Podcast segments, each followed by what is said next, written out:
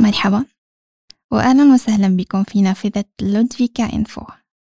تدوين صوتي يأتي بعدة لغات ومقدم من بلدية لودفيكا. هنا سيكون بإمكانك كل أسبوع الاستماع إلى الأخبار ومعلومات عن المجتمع السويدي بالإضافة إلى ريبورتاج ومساعدة لغوية وأخرى بعد مباشرة عبر جهازك الخليوي. سيكون باستطاعتك الاستماع إلى التدوين الصوتي بست لغات مختلفة السويدية المبسطة اللغة الإنجليزية العربية التجرينية الصومالية وأخيرا وليس آخرا الفارسية أو الدارية. نأمل بأن يوفر التدوين الصوتي خاصة طريقة جيدة لمساعدتك في ممارسة لغتك السويدية. لا تتردد في التواصل معنا عبر بريدنا الإلكتروني بود@ludvika.se لمشاركتنا آرائك الخاصة حول برنامجنا ولإطلاعنا فيما إذا كان لديك أفكار تريد منا أن نأخذها بعين الاعتبار في برنامجنا. من كنت وحيثما كنت أهلا وسهلا بك.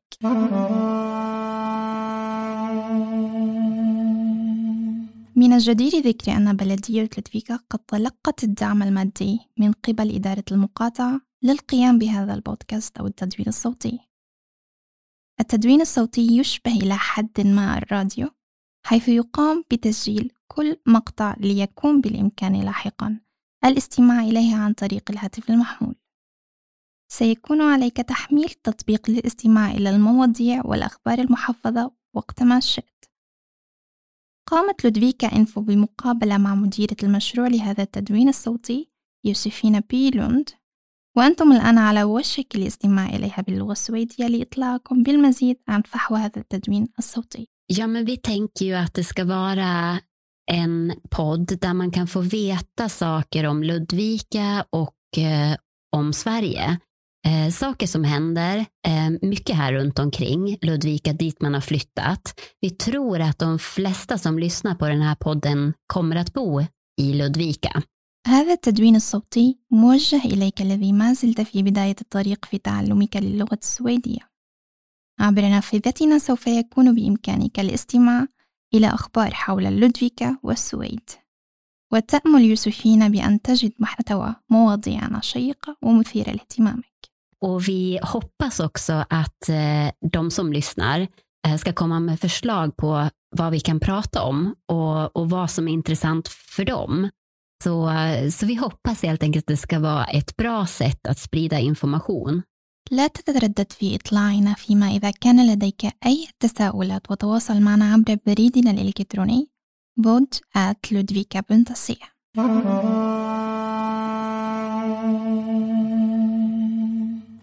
والآن مع أخبار محلية هنا من لودفيكا. قد لوحظ في الوقت الأخير بأن القواعد المتعلقة بكورونا قد أصبحت أشد صرامة هنا في دولارنا أولا وقبل كل شيء يجب على المرء الحرص على التباعد مع الآخرين الذين هم خارج محيط المنزل. على سبيل المثال يجب تجنب الذهاب إلى الحفلات وصالونات تصفيف الشعر.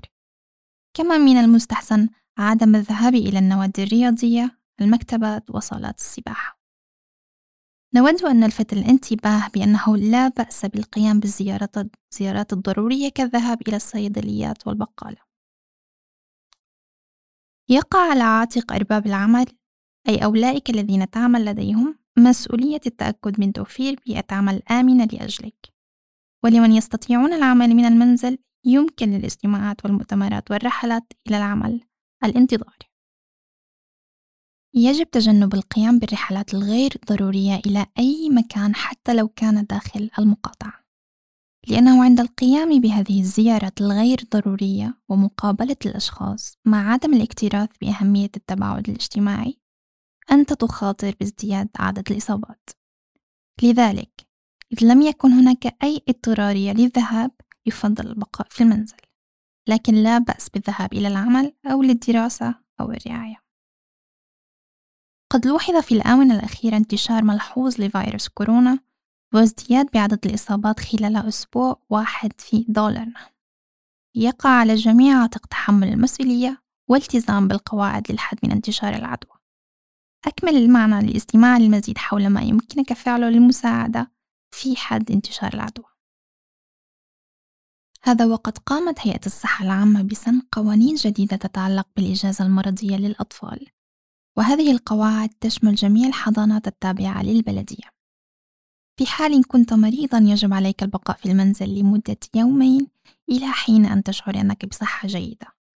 عندها سيكون بإمكانك العودة إلى المدرسة تمهيدية يجدر بنا الإشارة إلى أن إذا مرت سبعة أيام منذ أن مرض طفلك وآخرها كان يومين إضافيين بدون حمى وقد لاحظت أن طفلك نشيط وفي طاقته الكاملة يستطيع طفلك عندها العودة إلى الرياض حتى لو كان لدى طفلك سعال خفيف أو سيلان في الأنف بهدف الحصول على رؤية واضحة في مسار الطريق في هوك باريت سوف يتم إزالة العديد من الأشجار. سيكون بالإمكان الذهاب في هذا المسار ولكن قد يتم إغلاق بعض الطرق لفترات معينة في أيام الأسبوع بين أكتوبر وديسمبر. تجنبا للحوادث سيكون عليك جعل مسافة 60 متر على الأقل بينك وبين الآلات الموجودة هناك.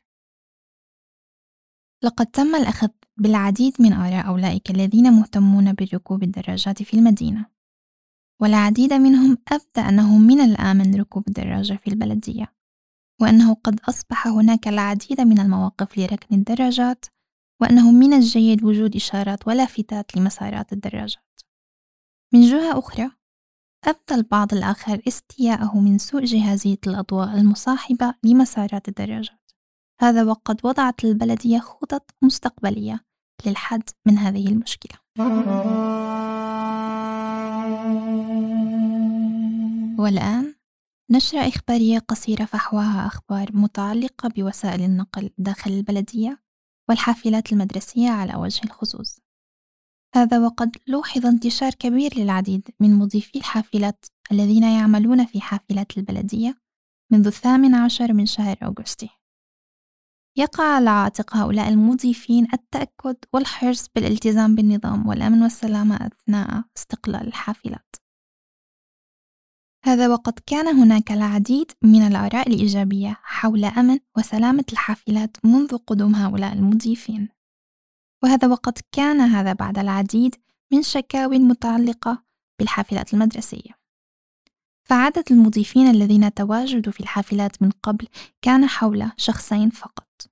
ولكن الآن فقد أصبح هناك ست أشخاص مسؤولين.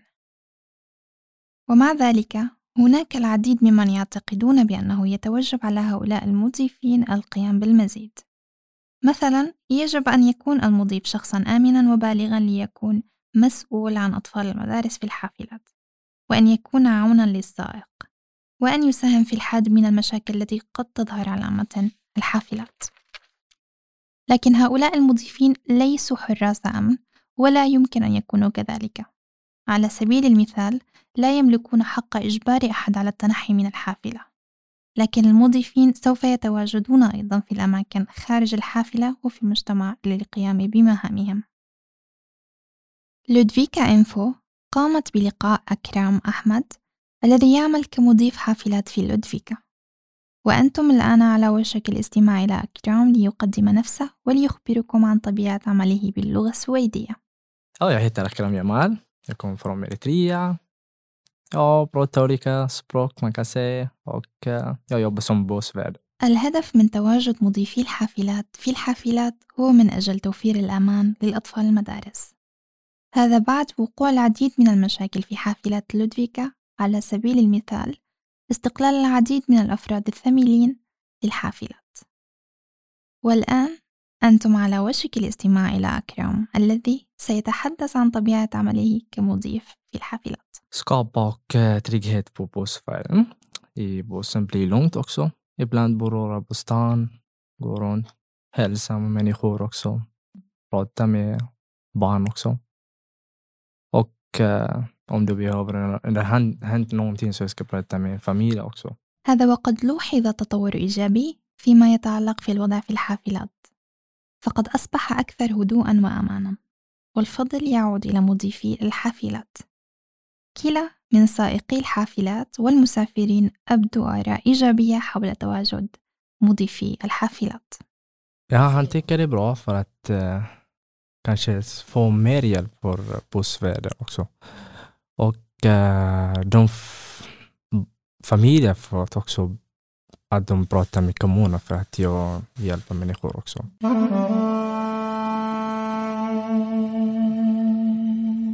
نود أن ننوه بأنه بسبب العديد من المشاكل المتعلقة بالفوضى والضوضاء على خط الحافلات بين سيفس جوردن فريدريكس بيري وكشك سناخو هذا وقد بناء على ذلك قررت شركة وسائل النقل دالا ترافيك على عدول عن المرور بين هذا المسار أي بين سيفس جوردن فريدريكس بيري وكشك سناخو لفترة زمنية محدودة بين 7 سبتمبر و 12 سبتمبر.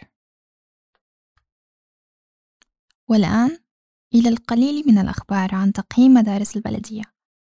هذا ووفقا لتقارير البلدية لهذه السنة.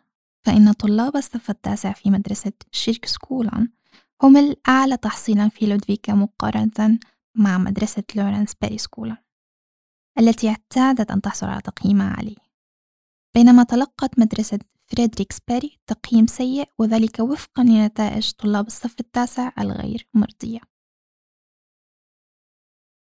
هل قمت بالتواصل مع رعاية الفرد والأسرة من قبل؟ في حال قيامك بذلك. تود البلدية الاستماع إلى رأيك حول تواصلك معهم. بالتالي سوف يتم توفير وثيقة رقمية تتضمن أسئلة حول اتصالك مع رعاية الفرد والأسرة. سيكون بإمكانك الإجابة عن الأسئلة عن طريق جهاز الكمبيوتر الخاص بك أو جهازك اللوحي بالإضافة إلى هاتفك. الاستفسار يأتي بعدة لغات وسيدور حول ما إذا كان من السهل التواصل مع العاملين الاجتماعيين وفيما إذا كنت قد حصلت على المعلومات الذي تنشد بالإضافة إلى مدى رضاك عن الدعم المقدم من قبل الخدمات الاجتماعية. في حلول السادس عشر من سبتمبر قد يكون مر بالضبط مئة عام على وفاة دان أندرسون. ولد الكاتب والشاعر دان أندرسون ذو الشهرة الواسعة في لودفيكا عام 1888 وتوفي في ستوكهولم عام 1920 تكريما لذكرى دان أندرسون يتم تنظيم ما يسمى بأسبوع أندرسون. كل عام في لودفيكا. مما يجذب العديد من الأفراد والزوار من كل أنحاء السويد للمجيء إلى لودفيكا. من الجدير بالذكر أن قصائد دان أندرسون قد استعملت لصنع العديد من الأغاني. Omkring tiggan från Luossa satt allt folket i en ring och vid lägerelden hörde de hans sång. Och om bettlare och vägmän och om underbara ting om sin längtan sjöng han hela natten lång. Det är något bortom bergen, bortom blommorna och sången. Det är något bakom stjärnor, bakom heta hjärtat. والآن بعد أن أصبح هناك انتشار ملحوظ لفيروس كورونا في المجتمع أسفر ذلك على إرغام العديد من الأفراد على البقاء في المنزل. قد يغدو ذلك للبعض غير مريحا لعدم توفر بيئة مريحة في المنزل. ليس من السهل أبدا أنه لم يعد بإمكان الأفراد الالتقاء في صالات الرياضة وحتى في وقت الفراغ أو حتى في أماكن العمل. إذا كنت تشعر بعدم الراحة وبأنك لست على ما يرام أثناء بقائك في المنزل أو أنك قلق على شخص آخر سيكون بالإمكان الحصول على المساعدة. كن دائما على يقظة فيما إذا لاحظت تعرض أحدا من محيطك للعنف أو لاحظت أنه يبدو عليه أنه ليس على ما يرام أو أنه قلق جراء البقاء في المنزل. يجدر بنا جذب انتباهك إلى أنه فيما إذا كنت لاحظت إن كان هناك قاصر لا يتجاوز الثامنة عشر من عمره متواجد في بيئة غير جيدة إن كان في المنزل أو في أي مكان آخر. أو إن لاحظت أنه يشعر بالسوء عندها يتوجب عليك إبلاغ دائرة الخدمات الاجتماعية التالي إليك أيها الطفل هل تشعر بالخوف جراء تواجدك في المنزل بعد المدرسة؟ هل يتشاجر والداك كثيرا معك وحتى مع أنفسهم؟ كن على ثقة بأنك سوف تحصل على المساعدة والدعم بشتى الطرق المختلفة من قبل البلدية ينبغي عليك فقط الاتصال على الرقم الآتي لنخبرك بالمزيد. يمكنك الوصول إلى الخدمة الاجتماعية على الرقم 0240 8600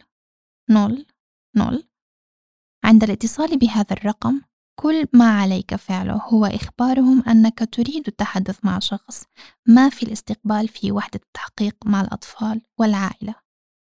أو بإمكانك فقط إخبارهم عن سبب اتصالك عندها سيساعدونك في الوصول إلى الشخص الصحيح. ساعات عمل الهاتف هي من الساعة الثامنة صباحا حتى الساعة الثانية عشر ومن الساعة الواحدة في الظهر حتى الساعة الرابعة. فيما إذا كنت تنوي الاتصال في أيام عطلة نهاية الأسبوع أو حتى بعد الساعة الرابعة بعد الظهر يمكنك الاتصال بالرقم at at وإبلاغهم بأنك تريد التحدث إلى الخدمات الاجتماعية.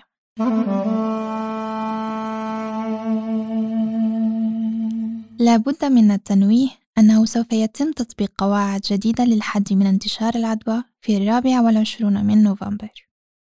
قبل هذا التاريخ كان من المسموح التواجد لخمسين شخص في مكان واحد. من ثم أتت بعض التعديلات ليصبح العدد المسموح به 300 شخص. لكن الآن وبدءا من الرابعة والعشرون من نوفمبر قلص العدد إلى ثمانية أشخاص فقط. الآن ومع قدوم الشتاء والبرد يميل الأفراد إلى البقاء في الأماكن المغلقة أكثر من التواجد في الخارج كما كانت هي الحال في الصيف. يؤدي هذا إلى أن تنتشر العدوى بشكل أسرع وأسهل من انتشارها مقارنة في الصيف. لذلك تم اتخاذ إجراءات تحد من اجتماع العديد من الأفراد في مكان واحد. يجب جذب الانتباه إلى أهمية الالتزام بالقواعد والإجراءات الصادرة من الحكومة. تطبق القواعد والإجراءات الصادرة من الحكومة لمدة أربعة أسابيع مع العلم بأن المدة قد تمدد لتصبح أطول. إذا أردتم الحصول على آخر الأخبار عن فيروس كورونا يمكنك الاتصال على الرقم 11 3 أو زيارة موقع هيئة الصحة العامة مندكيات المعلومات الآتية موجهة إليك شخصيا إن كنت تعيش مع شخص تم التأكد من إصابته بفيروس كورونا. ففي السابق كان من المسموح أن تذهب إلى العمل في حالة كنت أنت في صحة جيدة لكن لم يعد الأمر يسير على هذا النحو. فوفقا لهيئة الصحة العامة سيتوجب عليك اتباع إرشادات الطبيب الذي سيكون لديه الحق بتحديد قواعد سوف تنطبق على أقارب الشخص المصاب. المقصود بالأقارب هنا هم أقارب الشخص المصاب وأسرته. في بعض الحالات قد تكون أنت بصحة جيدة لكن سيتوجب عليك البقاء في المنزل. فيما يتعلق بالمهن التي ستكون الأكثر طلبًا خلال الخمس سنوات المقبلة، القابلة والمهندس المدني ومدرس الحضانة هي أحد الوظائف التي سيكثر الطلب عليها خلال الخمس سنوات المقبلة. هذا وقد قام مكتب العمل بترتيب قائمة بأكثر المهن التي سيكون من السهل الحصول على أماكن شاغرة فيها أي للعمل بهذه المهن بالإضافة إلى أنها جميع الوظائف تتطلب إلى شهادة جامعية من الجدير بالذكر أنه سوف يتم توفير فرص عمل كثيرة في مجال الرعاية الصحية والتعليم حيث سيكون هناك حاجة ملحة لعدد كبير من العمال الجدد. على سبيل المثال كقابلة ممرضة والأطباء والمعلمين وخصوصا لمرحلة الحضانة. en barnmorska أو القابلة بالعربية هي ممرضة عملها الرئيسي هو مساعدة الأفراد أثناء الولادة. يتوجب التنويه إلى أنه بالإضافة سوف يتوفر فرص عمل وفيرة للمهندسين المدنيين وللأفراد المختصين بال IT خلال السنوات الخمسة المقبلة. أصبح على المتقدمين بطلب للحصول على الجنسية السويدية الانتظار لفترة طويلة جدا. هذا فقد أصبحت فترة الانتظار ضعف المدة الأصلية في السنوات الأخيرة. كان من المعتاد أنه بعد انقضاء عشرة أشهر أن يحصل مقدم الطلب للحصول على الجنسية على إجابة من الجهة الرسمية لكن وقت الانتظار قد أصبح أطول. فقد تصل فترة الانتظار في الوقت الحالي إلى سنتين للحصول على القرار. يعود طول فترة الانتظار للحصول على الجنسية إلى الضغط الهائل لكثرة عدد المقدمين على الجنسية وقلة عدد العاملين في دائرة الهجرة. من الجدير بالذكر أنه واليوم يعمل حوالي 150 موظف بما يزيد عن 90 ألف طلب للحصول على الجنسية السويدية. اليوم يتقدم عدد أقل من الأشخاص بطلب الحصول على اللجوء في السويد. بناء على هذا فإن مصلحة الهجرة خلال السنوات الأخيرة قد تلقت القليل من الدعم المادي من قبل الحكومة. لكن في الوقت نفسه هناك العديد ممن يحاولون أن يصبحوا مواطنين سويديين عندما يحصل الفرد على تصريح إقامة دائمة عندها يحق للفرد التقدم بطلب الحصول على الجنسية السويدية وبالتالي يمكن للفرد الحصول على جواز سفر سويدي. لكي تصبح مواطن سويدي يجب أن يمر على تواجدك في السويد فترة من الوقت وعادة قد تصل إلى حوالي خمس سنوات. سوف نتابع مع المزيد من الأخبار المتعلقة بقانون الهجرة. لنتناول بعض المقترحات حول قوانين الهجرة الجديدة. قامت المجموعة المعروفة باسم لجنة الهجرة بتقديم مقترحاتها الآن إلى الحكومة. والعديد من الأحزاب في البرلمان تتباين آرائهم حول الأمور المتعلقة بالهجرة. خريف عام 2015 شهد العديد من طلبات اللجوء في السويد. وبناء على هذا قام السياسيون بتعديل العديد من القوانين بهدف الحد من الهجرة إلى السويد. فقد أصبح من الصعب الحصول على تصريح إقامة دائمة وأصبح من الصعب القيام بعملية لم الشمل. لكن القوانين الجديدة ستطبق حتى التاسع عشر من يوليو 2021 بعد ذلك سيكون على السياسيين سن قوانين جديدة لتطبق بعد ذلك. من الجدير بالذكر أنه قد تم تكليف مجموعة خاصة من قبل الحكومة السويدية لتقديم مقترحات لقوانين وأنظمة جديدة بشأن الاندماج والهجرة. أحد الاقتراحات التي تناولوها هي أن المرء سوف يحصل على تصريح إقامة مؤقتة، مما يعني أن المرء سيستطيع التواجد في السويد فقط لفترة مؤقتة. هم يعتقدون بأن لكي يكون المرء حق شمل العائلة لإحضارهم إلى هنا إلى السويد، فعلى المرء توفير شروط الإعالة أن يستطيع توفير المسكن والطعام. المجموعة تعتقد بأنه يجب أن يكون شرط أساسي للحصول على الإقامة الدائمة أن يستطيع المرء تحدث اللغة السويدية بالإضافة إلى اقتراح آخر ينص على أن أولئك المرفوض طلبات لجوئهم في السويد سيكون عليهم الانتظار وقت أطول للحصول على فرصة أخرى لتقديم طلب لجوء جديد قد تصل فترة انتظار أولئك المرفوض طلباتهم لتقديم طلب جديد إلى أربع سنوات العديد منهم يضطر إلى العيش في السويد بدون وثائق رسمية أي بلا تصريح لمدة أربع سنوات إلى أن يكون بإمكانه تقديم طلب جديد. سوف يتم فرض المزيد من الشروط على أولئك الذين يودون أن يصبحوا مواطنين سويديين. على سبيل المثال، سيكون على المرء إتمام امتحان في اللغة السويدية إلى جانب امتحان في علوم المجتمع السويدي. هذا وقد وافقت على هذه الشروط كلا من الحكومة حزب الوسط بالإضافة إلى الليبراليين. لكن لا أحد يعلم كيف ستسير هذه الأمور. من الجدير ذكر أن الحكومة قد اتفقت مع حزب الوسط والليبراليين على عدة مسائل سياسية. إحدى هذه المسائل كانت أن الأحزاب تريد من القادم الجديد إتقان بعض اللغة السويدية إلى جانب معلومات عن المجتمع السويدي لكي يستطيع أن يصبح مواطنا سويديا. العديد من دول أوروبا بما في ذلك النرويج والدنمارك قامت بوضع شرط القيام باختبار للغة البلد نفسه لكي يستطيع القادم الجديد أن يصبح مواطنا. هذه الشروط لا تنطبق في السويد. تدرس الحكومة السويدية تقديم مقترحات تتعلق بفرض الاختبارات اللغة لكي يستطيع المرء على الحصول على إعانة مادية من الدولة من المتعارف عليه أنه في السويد يحصل المرء على ما يسمى الدعم المادي أو الدخل في حال أن المرء لا يملك مصدر دخل أو وظيفة ولا يستطيع دفع الإيجار أو جلب الطعام. العديد يطلق على هذه المساعدة المادية اسم إعالة اجتماعية. وفقا للحكومة، يجب على القادمين الجدد إلى السويد الخضوع لدورات. أي الذهاب إلى أماكن تعليم اللغة السويدية. في حال رفض أو عدم الالتحاق بهذه الدورات يعني أنك لن تحصل على إعالة مادية. كلا من الحصول على العمل والاندماج في المجتمع السويدي سوف يصبح أسهل عندما يستطيع المرء تحدث وفهم اللغة السويدية.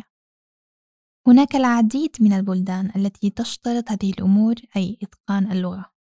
لذلك تريد السويد اتباع خطى هذه البلدان ولكن حتى الآن هذه فقط اقتراحات ومن الممكن أن تصبح قوانين. إذا تم الموافقة عليها مع بداية شهر إبريل من العام القادم. سوف نتحدث الآن عن المكان المميز لهذا الأسبوع. عندما تقود سيارتك إلى لودفيكا وأنت آتي من بورلينيا سوف تستطيع رؤية مبنى أبيض كبير. المنطقة المحيطة بهذا المبنى تسمى هامر باكن. هامر باكن هي واحدة من أقدم المناطق في لودفيكا وفي عام 1652 تم إنشاء أول مبنى كنيسة أي مصلى إذا قمت بزيارة المكان سيكون بإمكانك رؤية المباني التي لا تزال موجودة منذ ذلك التاريخ حتى يومنا هذا. ستلاحظ وجود بيت أبيض كبير وقديم. ولقد اعتاد هذا المنزل أن يكون مخزن الحبوب حيث كانت الحبوب تخزن في الماضي. بالحبوب هنا يقصد نباتات عشبية تستخدم بذورها للغذاء. هذا وقد كانت الحبوب الأكثر شيوعا وتتواجد في شمال أوروبا هي القمح والشعير والجودار في الصيف غالبا ما يستخدم هذا المبنى كمكان للعرض وكمعرض فني. يقصد بهذا أنه أحيانا يقام عروض للوحات فنية أو حتى عروض موسيقية حيث يؤدي الناس الرقص. سوف تجد أيضا في هامر باكن مكان قديم للحدادة حيث اعتاد العديد من الأفراد القيام بزيارة هذا المكان ليروا كيف كانت الحياة في ذلك الوقت بالإضافة إلى مقهى متواجد في ذلك الموقع. لننتقل سويا إلى مهنة هذا الأسبوع. مهنة التدريس هي مهنة مهمة جدا بلا شك. لكي تصبح مدرسا عليك الالتحاق بالجامعة لعدة سنوات. مدة التحاقك في الجامعة تعتمد على نوع التدريس الذي تريد أن تمتهنه. على سبيل المثال أقصر مدة تعليم تصل إلى سنة ونصف والأطول قد تصل إلى خمس سنوات. بإمكانك اختيار إما أن تصبح مدرسا للأطفال أو للشباب أو للبالغين. أي يمكنك أن تختار أن تصبح مدرسا للمرحلة الابتدائية أو الأساسية أو مدرسا لمادة معينة بالإضافة إلى مدرسا مهنيا. عندما تعمل كمدرس إلى جانب تقديم المعرفة يقع عليك عاتق تخطيط وتنظيم الحصص مع أخذ القوانين أي ما الذي يجب تدريسه بعين الاعتبار. عند تخرجك كمدرس ستستلم بطاقة هوية خاصة بك توضح بأنك مدرس. وفقط من يمتلكون هذه البطاقة التعريفية بإمكانهم تقييم وإعطاء الدرجات. عدم امتلاكك لهذه الهوية التعريفية لا يعني بأنك لا يمكنك ممارسة مهنة التدريس ولكن لا يسمح لك بإعطاء الدرجات بالإضافة إلى أنه لا يمكنك الحصول على عقد عمل ثابت. وعادة ما يكون الأجر باخس قد يصل راتب المعلم إلى ما بين 32 ألف كرونر و 41 ألف تقريبا. إذا كنت تمتلك شهادة تعليم أو تدريس من بلادك الأصلية وتريد مزاولة هذه المهنة هنا في السويد يمكنك التقدم بطلب للحصول على البطاقة التعريفية السويدية الخاصة بالمعلم. في حال لم تستوفيك الشروط المطلوبة للحصول على البطاقة يمكنك الخضوع لتدريب خاص من أجل ذلك هناك نوعين من الدورات التي يمكنك الخضوع لها بناء على ما تحتاجه لتستوفي الشروط المطلوبة.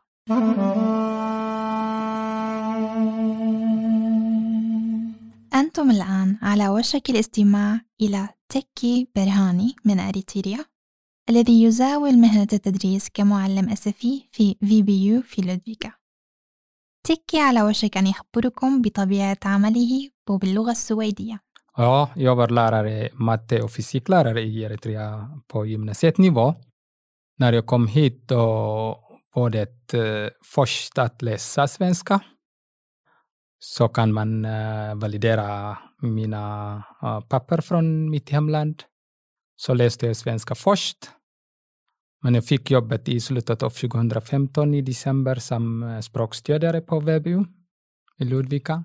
تيكي يتحدث عن اختلافات بين العمل كمدرس في السويد والعمل كمدرس في إريتريا وعلى وجه الخصوص في المرحلة الابتدائية وفقا لتيكي دور المعلم في أريتريا يتمحور فقط في إدارة الحصة الدراسية مقارنة مع دور المعلم في السويد فإن دور المعلم السويدي لا يقتصر فقط على إدارة الحصة الدراسية بل على مساعدة الطلاب على أن يصبحوا أكثر استقلالية والتشجيع على المشاركة في الحصص الدراسية. تيكي يضيف أيضا أن التحدي في كونك مدرس أسفي يكمن في أن تكون قادرا على مساعدة الطلاب بشتى الطرق. När man jobbar som lärare i Eritrea då lämnar man stor ansvar till eleverna. Eller, det är lärare som gör allt på tavlan och de är passiva. Men här, lärare vill hjälpa eleverna att de ska hjälpa själva för att de kan bli kunniga eller självständiga.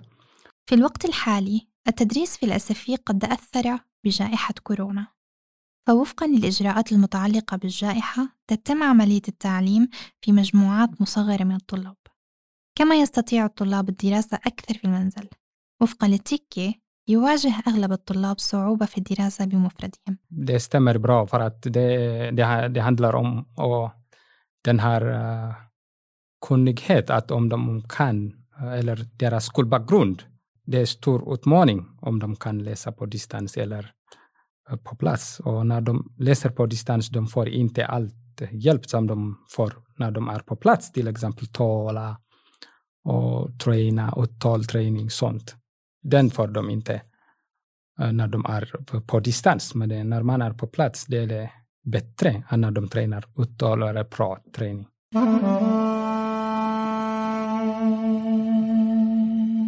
لا تتردد في التواصل معنا عبر بريدنا الإلكتروني فيما إذا كنت تملك تساؤلات تتعلق باللودفيكا، السويد والمجتمع السويدي بالإضافة إلى اللغة السويدية وحتى إذا كنت تملك أسئلة تود أن توجهها إلى السياسيين.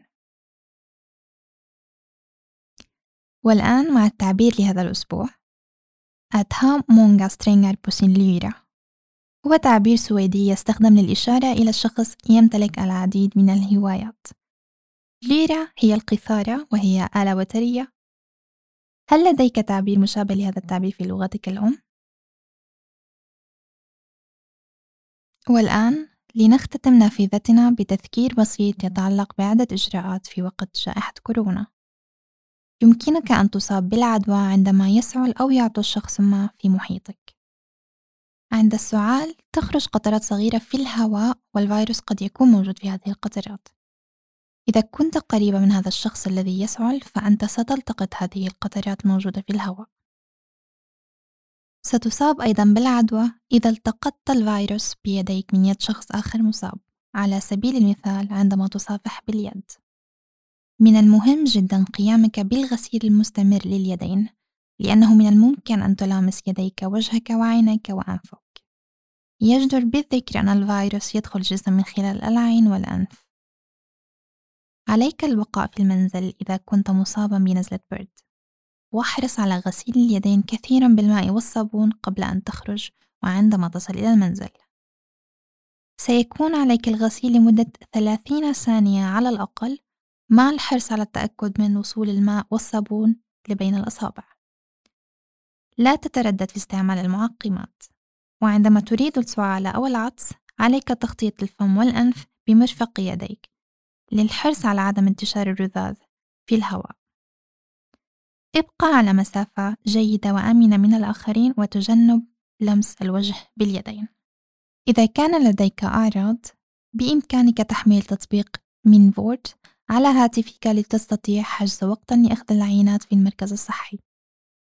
إذا كنت غير متأكد من كيفية القيام بذلك اتصل بالمركز الصحي أو بالرقم ألفا خو خو حيث سوف تحصل على المساعدة. شكرا لكم على الاستماع إلى حلقة هذا الأسبوع من التدوين الصوتي لودفيكا إنفو. أتمنى لك يوما سعيدا وممتعا. نلتقي الأسبوع القادم. أنا مرام جبر وفي الاستديو يجلس مهندس الصوت ماتي